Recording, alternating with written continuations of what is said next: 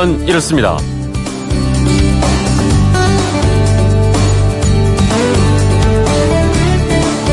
안녕하십니까 전종원입니다. 싱가포르 시각 오전 9시, 우리 시각 오전 10시, 미국 동부 지역 시각으로는 오후 9시 다 같은 시각입니다.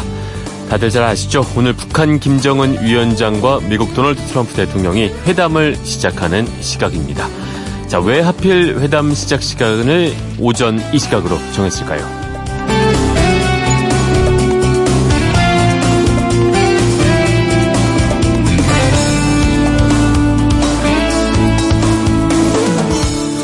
북미 정상회담은 왜 싱가포르 시각 오전 9시에 열릴까? 그건 이렇습니다. 아침을 먹자마자 곧바로 9시부터 만난다. 아, 두 정상이 참 부지런한 것 같죠. 아, 근데 싱가포르에서는 정상회담과 같은 대형 이벤트는 오전 10시에 시작하는 것이 관례라고 합니다. 그러니까 뭐 그렇게 이른 것도 아니란 얘기일 텐데, 하지만 그래도 시간을 1시간 앞당긴 것은 관례를 벗어난 일인데요. 아, 이게 아, 미국의 프라임 타임에 맞춘 것이란 추측이 가장 많이 나오고 있습니다. 뭐 시청률이나 청취율이 하루 중에 가장 높아서 광고비도 가장 많이 받는 방송 시간대를 프라임 타임이라고 하죠. 아, 미국의 프라임 타임은 보통 저녁 9시부터 11시까지 TV 앞에 가장 많은 미국인들이 앉아 있는 시간대인데요. 바로 그 시각에 세계적인 회담, 세계적인 회담의 내용을 속보로 알려주려는 의도다. 아마도 이걸 겁니다. 프라임타임은 다른 말로 골든타임이라고도 합니다. 왜 인명을 구조하기 위한 초반의 그 금쪽 같은 시간도 골든타임이라고 하잖아요. 우리 한반도 평화 역시 아, 시간이 얼마 없는 골든타임에 들어가 있는데 이 금쪽 같은 시간에 냉전을 허물고 평화를 여는 회담이 되기를 기대를 해봅니다. 아시겠지만 골든타임을 놓치면 자칫 큰 위험에 처할 수 있지 않겠습니까?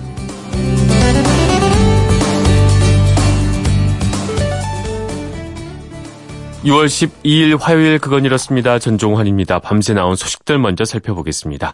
북미 정상회담의 구체적인 일정표가 나왔습니다. 현지 시각으로 오전 9시에 두 정상은 인사의 시각을 가진 다음에 9시 15분부터 45분 동안 단독 정상회담으로 시작을 해서요. 1시간 반 확대 정상회담을 갖고 업무 5차례에 이어서 4시에 기자회견을 여는 당일치기 일정입니다. 자, 러시아 월드컵에 출전하는 국가대표팀 아, 세네갈에 0대 2로 패했습니다. 신태용은 전지훈련 캠프인 오스트리아에서 진행된 두 차례 평가전을 1무 1패로 마무리했습니다. 자, 6.13 지방선거 및 국회의원 재보궐선거 운동이 오늘 밤 12시로 마감이 됩니다.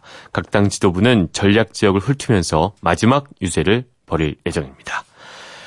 유시유종이라고 하죠. 시작한 일은 끝까지 잘 마무리를 해야 한다 뭐 이런 뜻일 겁니다. 오늘 회담을 하는 북미 정상이나 아, 힘겹게 선거 운동을 해온 각 후보 진영 모두에게 해당되는 말일 겁니다. 어, 주변에서 보자면 일을 잘 하는 사람은 뭐 마무리가 항상 좋기 마련이죠. 자, 여러분은 시작한 일을 잘 마무리하기 위해서 어떤 방법을 쓰시는지요. 마무리를 잘 하는 노하우가 있는 분들 함께 나눠주시면 좋겠습니다.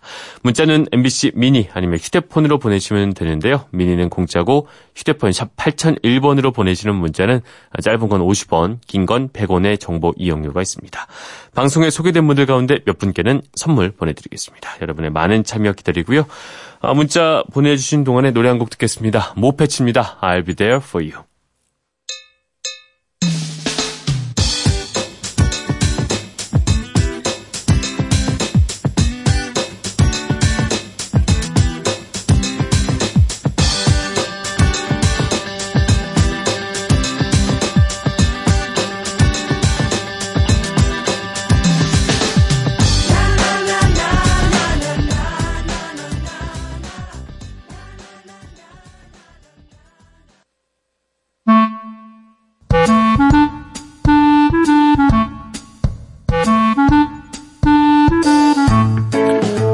채워줄 생활 정보 알려드립니다. 오늘을 채우는 여자 곽지연 리포터 나오셨습니다. 안녕하세요. 네, 안녕하세요. 네, 오늘은 어떤 정보인가요? 요 며칠간 계속 비가 오락가락했잖아요. 맞습니다. 어, 이럴 때 보면 좀 눅눅한 게 집안의 잡동사니들을 다 버리고 싶은 충동을 느낄 때가 있습니다. 네.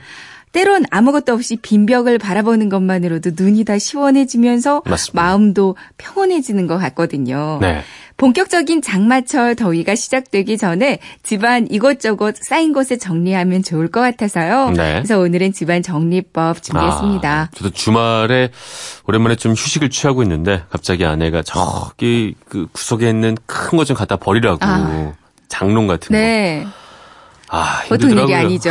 근데 이거 정리하고 나니까 확실히 훨씬 더 기분도 상쾌해지고 말이죠. 맞습니다. 아, 힘은 들었지만. 네. 요즘 이런 그 minimal life, 뭔가를 음. 좀 없애는 것들이 유행을 타고 있잖아요. 맞아요.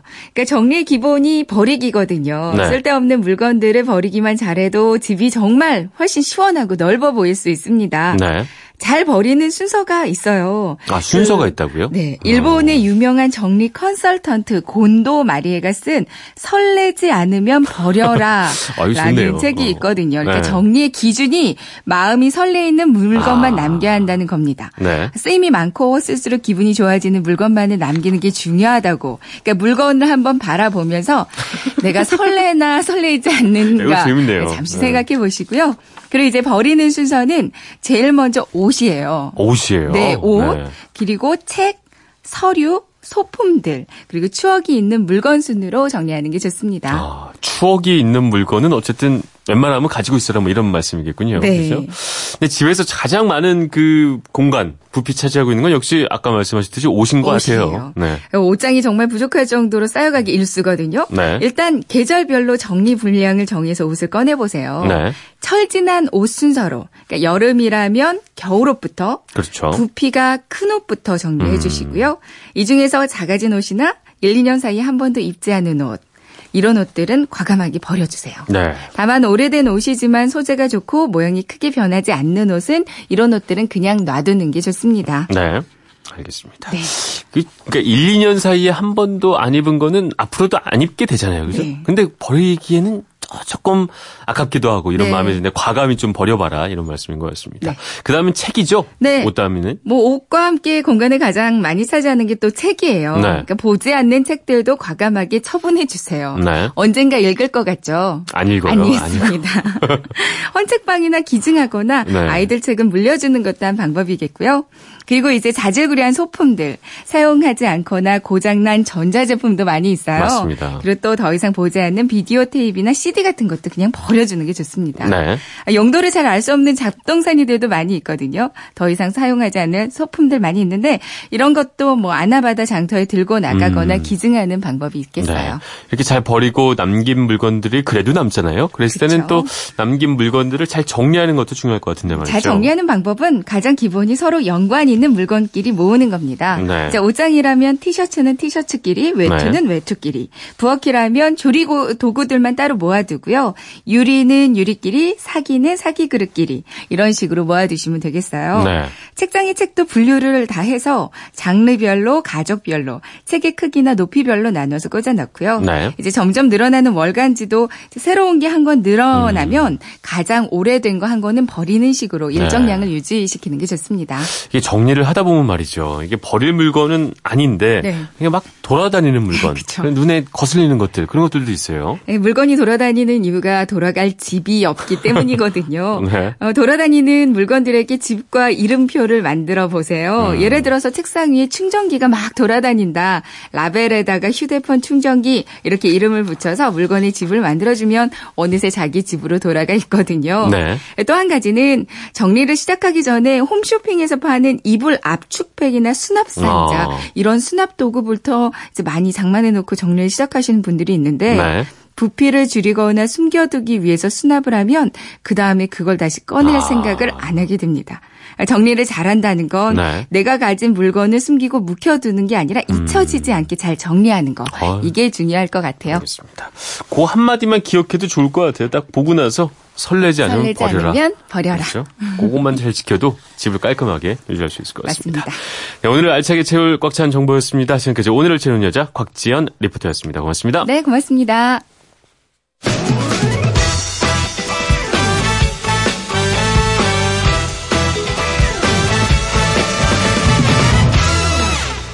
네, 여러분께 오늘 부탁드린 문자 시작한 일을 끝까지 잘 마무리하는 노하우였습니다.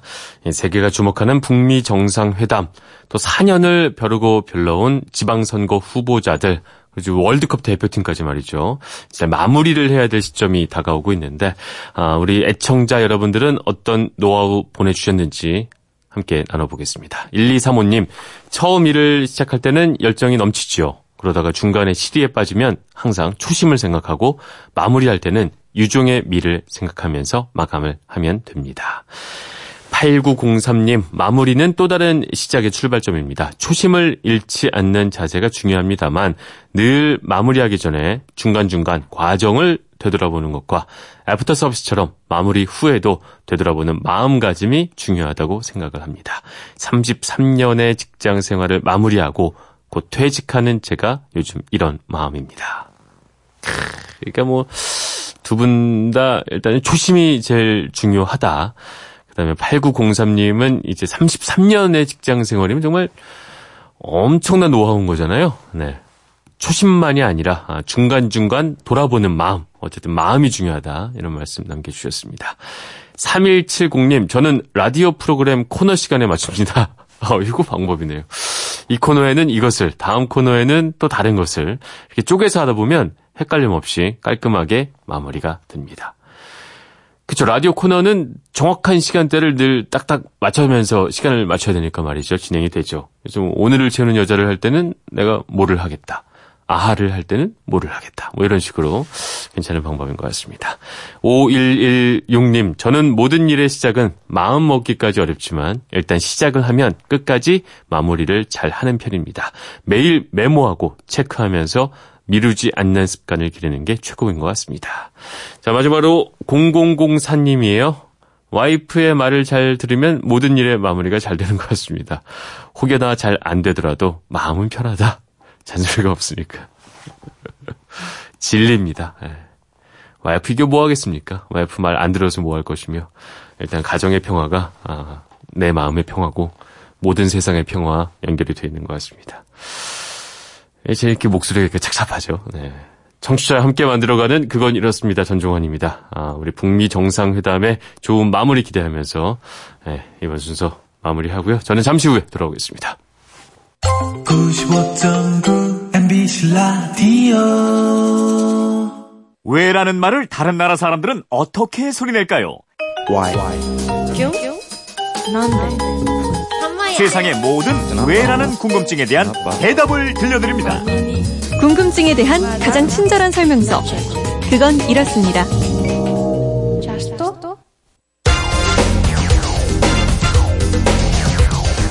궁금증이 지식이 되는 아하. We could sign an agreement, as you know, that would be a first step. It's what happens after the agreement that really is uh, the big point. 네, 익숙한 트럼프 대통령의 목소리였죠. 대충 이런 내용이었습니다. 우리는 협정에 서명할 수 있습니다. 그게 첫걸음이 될 겁니다. 아, 오늘 과연 어떤 빅딜과 결단이 이뤄질지 세계가 주목을 하고 있죠. 휴대폰 뒷번호 3491 쓰시는 청취자가 이런 궁금증 남겨주셨습니다. 북미 정상회담에서 평화협정 체결이나 종전선언 등이 논의될 것이라고 하던데 국가 간에 맺는 조약도 종류가 무척 많은 것 같습니다. 아, 협정과 협약 서로 다른 건가요? 선언은 또 어떤 건가요? 차이점을 알려주십시오. 네, 오늘 북미 정상회담 특집으로 그죠? 협정과 협약 그다음에 선언 또 어떻게 다른 것인지 궁금증 해결사 오승훈 아나운서와 이야기 나눠보겠습니다. 안녕하십니까? 안녕하세요.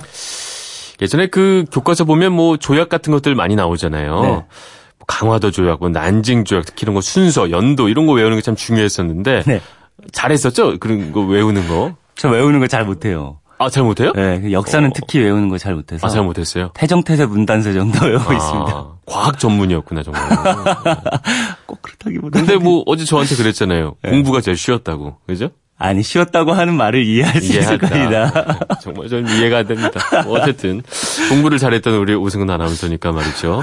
일단은 그 역사적으로도 그렇고 지금도 국가 간에 네. 조약 말이에요. 네. 조약을 맺는 경우가 많이 있죠. 그럼요. 인류의 역사는 전쟁의 역사라는 말도 있지만 네.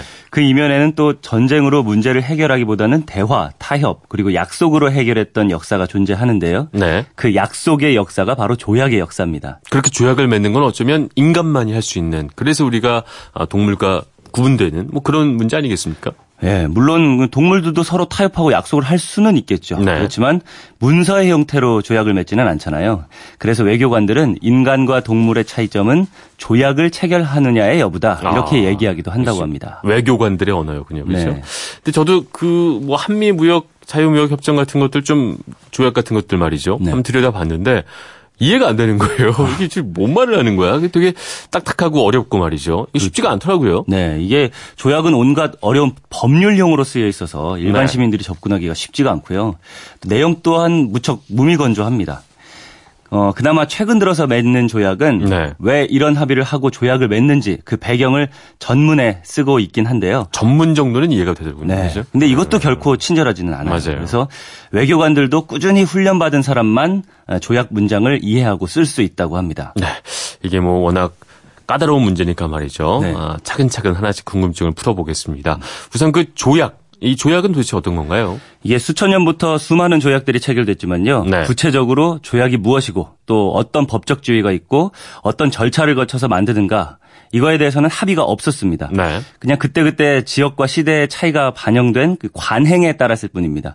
그러다가 국제적인 표준을 마련하자 이런 목소리가 음. 높아졌는데요. 그 결과가 1969년에 맺어진 조약법에 관한 빈 협약입니다. 아, 그러니까 조약을 잘 하기 위한 제대로 된 규정과 협약을 만드는 조약을 하나 맺은 거군요. 조약을 위한 조약, 뭐 이렇게 볼 수 있겠어요. 그렇죠. 어, 오스트리아 빈에서 45개국 대표가 모여서 협약을 네. 체결한 다음에 유엔의 승인을 받았어요. 이 협약에서 정한 조약의 일반 원칙, 네. 이런 것들입니다. 우선 조약은 국가 간에 맺는 거다. 아, 국가 간에. 예, 예를 들어서 뭐 이슬람 무장 단체가 힘이 아무리 세다 그래도 국가는 아니잖아요. 그렇죠. 그러니까 이 단체와 맺은 계약은 조약이 될 수 없다. 아. 이런 거고요. 또 조약은 문서의 형태로 구성되고 네. 국제법에서 벗어나면 안 된다. 아. 이것도 원칙입니다. 그러면 국가 간의 정상들끼리 조약을 맺어도 만약 그거를 말로 구두로 음. 합의한 것은 조약이 아니란 얘기겠군요. 맞습니다. 구두 조약은 원칙적으로 조약으로 인정되지 않습니다. 네. 또 조약은 국내법을 이유로 조약에서 규정한 의무 이행을 거부할 수 없게 됐고요. 네. 그러니까 조약은 힘이 센 거죠. 그렇죠. 조약은 통상 이런 절차를 따르게 돼 있어요. 네. 협상을 한 다음에 조약문을 채택하고요. 서명을 한 다음에 비준 또는 가입 절차를 거쳐서 음. 비준서를 교환하고 또는 제3자에게 기탁하는 이런 어, 절차를 거치게 그렇죠. 돼 있습니다.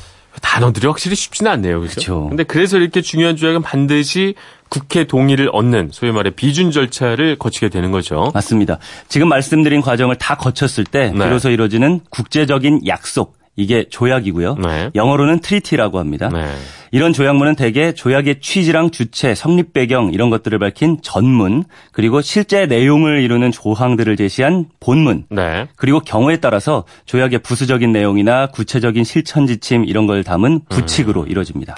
그럼 오늘의 궁금증 이제 조약은 좀 이해가 됐으니까 말이죠. 네. 조약과 협정 또 협약 이런 것들은 얼핏 듣기에는 비슷한 내용들 같은데 네. 좀 다른 지점이 있겠죠 당연히. 네, 네. 크게 보면은 조약 안에 네. 협정, 네. 협약, 의정서 이런 것들이 다 포함되는 겁니다. 네.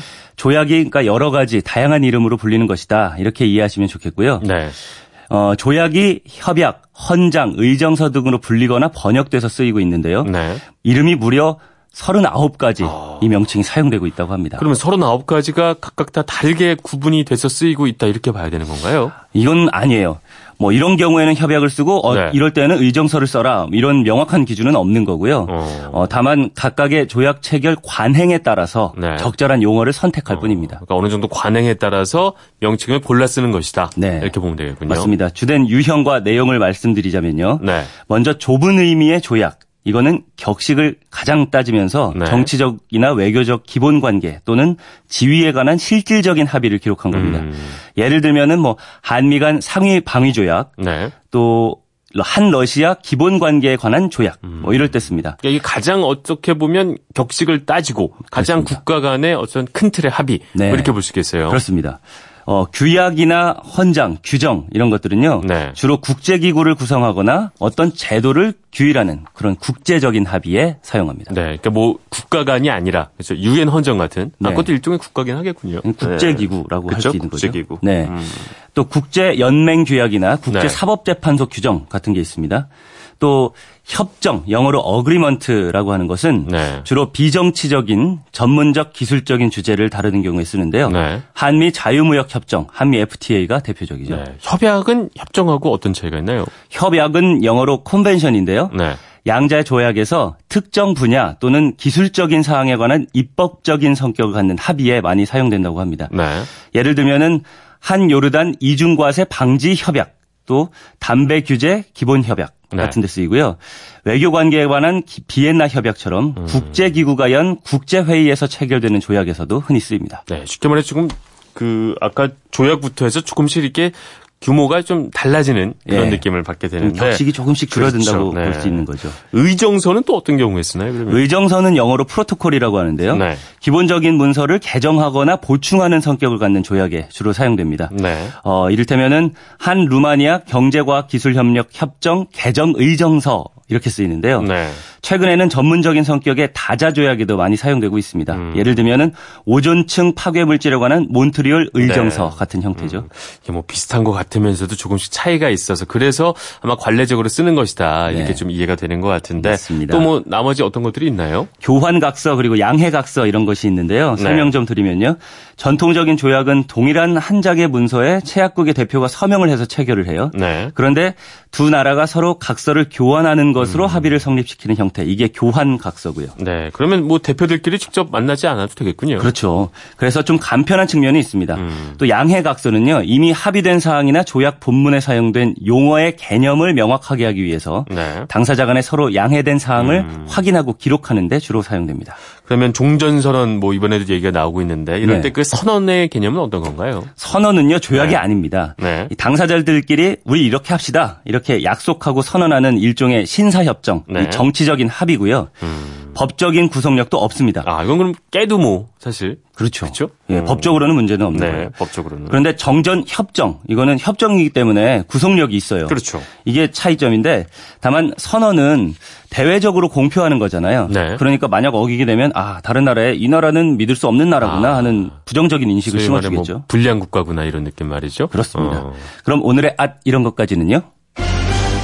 조약은 대부분 모든 이해관계자들이 참여해서 자발적인 합의로 이루어지는데요. 네. 모든 조약이 그런 건 아닙니다. 특히 당사자 의견은 한마디도 듣지 않은 채로 체결된 조약도 있습니다. 네. 있겠죠. 아무래도 강대국이 약소국을 좀 침략하면서 조약을 그렇죠. 억지로 맺을 때 말이죠. 음. 있었을 것 같아요. 이게 대표적인 조약이 가스라 테프트 협정인데요. 네. 일약이라고도 불리죠. 1905년 7월에 당시 미군 육군 장관 윌리엄 하워드 테프트와 네. 일본 제국 가스라 다로 총리가 도쿄에서 회담한 내용을 담고 있는 대화 기록인데요. 두 나라가 숨기고 있다가 1924년에 뒤늦게 밝혀진 내용 이런 겁니다. 일본은 필리핀에 대한 미국의 식민지 통치를 인정하고 네. 미국은 일본이 대한제국을 침략하고 한반도를 보호령으로 삼아서 통치하는 것을 용인한다 이런 겁니다. 그러니까 우리 의사와는 전혀 상관없이 네. 미국과 일본이 자기들 몰래 어, 너는 이렇게 하고 우린 이렇게 내릴 걸 마음대로 정했다 이런 그렇죠. 우리는 쏙 빠졌죠. 네, 네, 우리 입장에서 참 쓰디쓴 협정이라 할 수밖에 없을 것 같습니다. 네.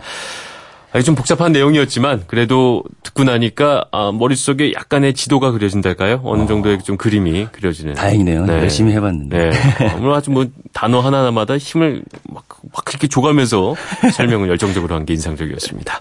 질문 보내주신 3491님도 아마 궁금증이 좀 풀렸을 것 같습니다. 선물 보내드리겠고요. 궁금증이 지식이 되는 아하 오승훈 아나운서였습니다. 고맙습니다. 감사합니다.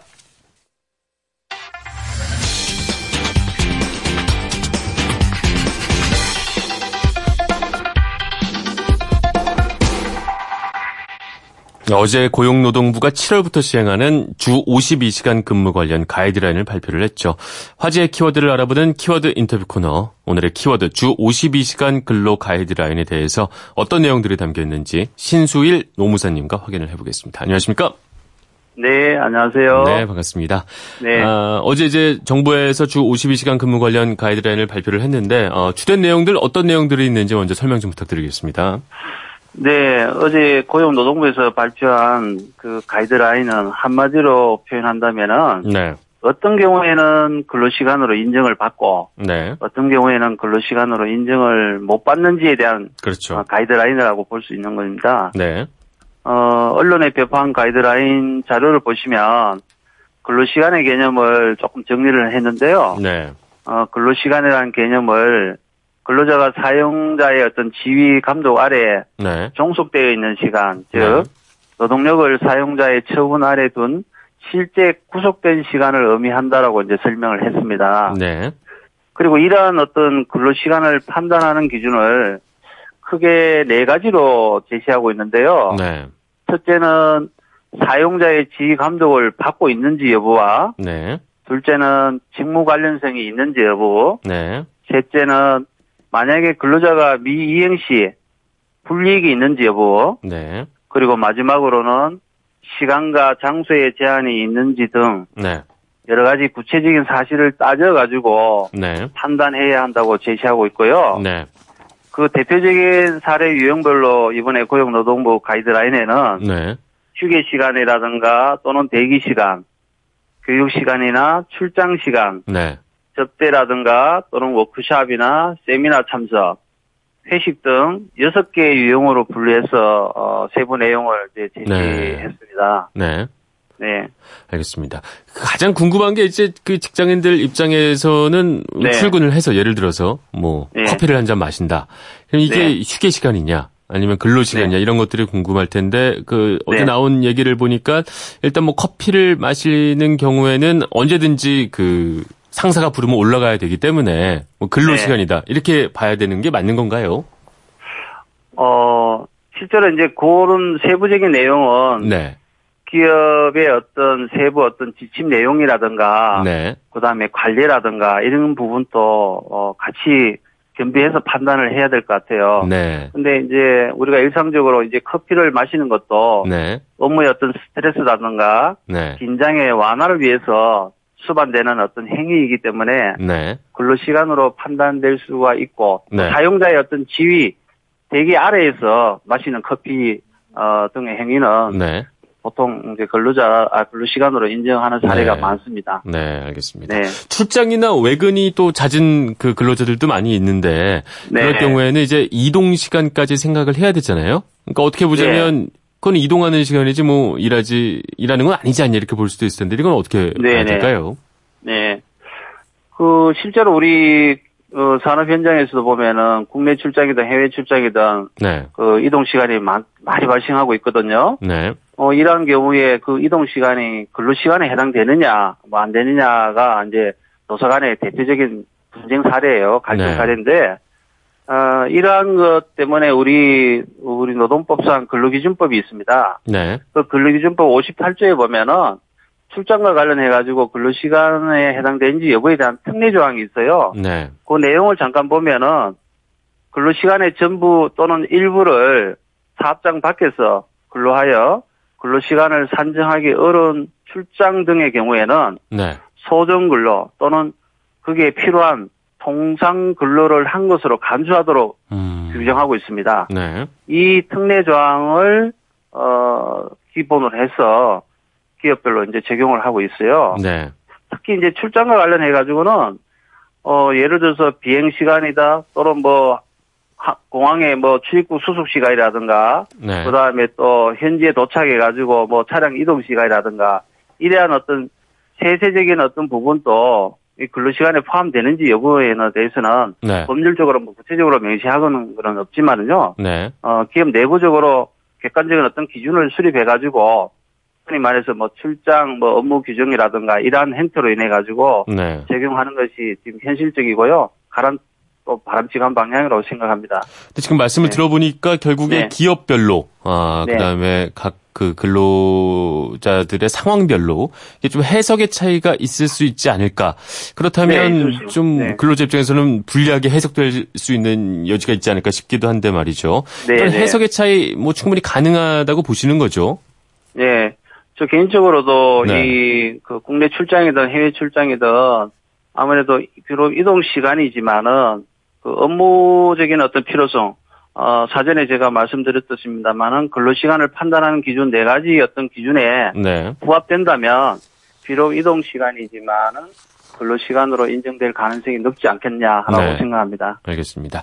네. 어제 정부가 발표한 게 어쨌든 가이드라인 개념이라고 봐야 될 텐데 네, 이거를 네. 고용주가 지키지 않을 경우에 어, 네. 뭐 어떤 강제력, 구속력 같은 것들이 있을까요? 아니면 그냥 가이드라인이니까 그냥 참고해라 뭐 이 정도로 봐야 되는 걸까요? 네.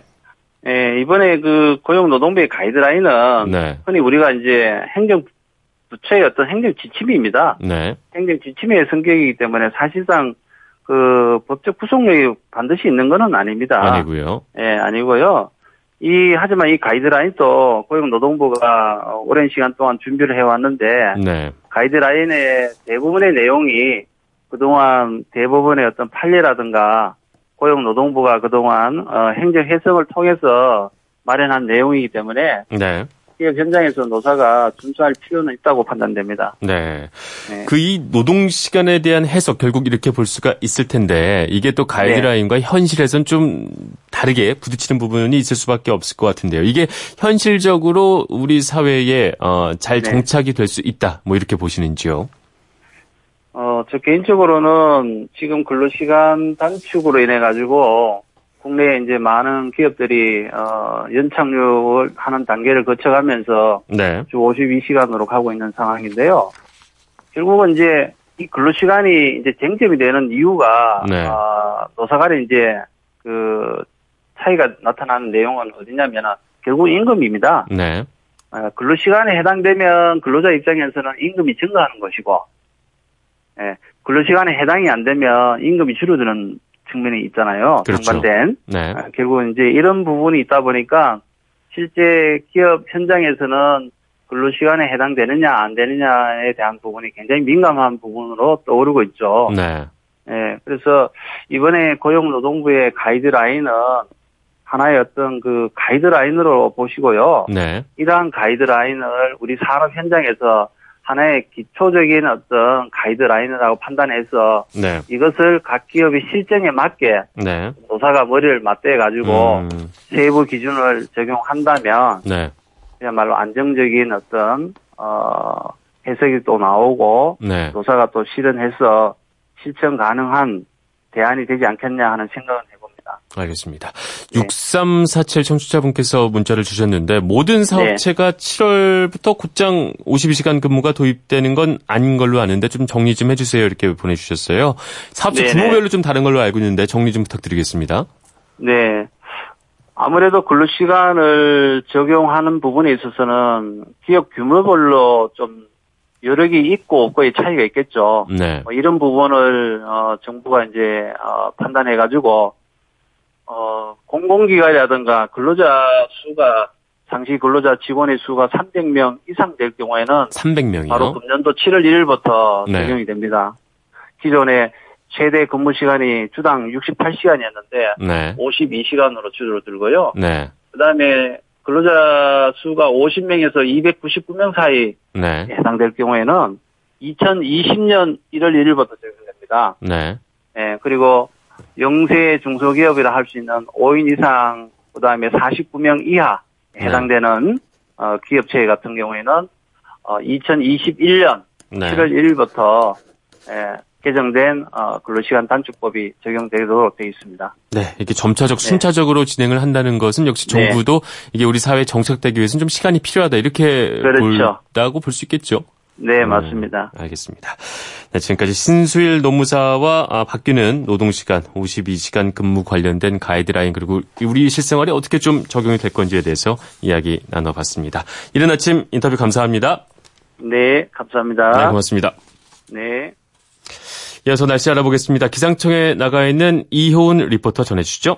네, 청량감이 느껴지는 아침이죠. 대기질도 좋고 날도 시원한데요. 대기가 불안정해서 비구름이 산발 쪽으로 발달하고 있습니다. 비나 빗방울이 현재 전국 곳곳에 오고 있죠. 아침까지 오겠고요. 낮부터 늦은 오후까지는 주로 남부 내륙을 중심으로 5에서 30mm 가량의 요란한 소나기가 올 것으로 보입니다.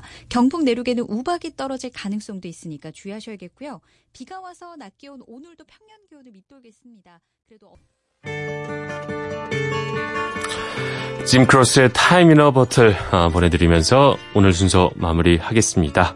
아, 남북 정상회담에 이어서 북미 정상회담 아, 오늘 열립니다. 좋은 결과 있기를 국민 한 명으로서 기대를 하겠습니다. 저는 내일 다시 찾아오겠습니다. 지금까지 아나운서 전종원이었습니다. 화요일 아침이죠. 모두 힘내십시오.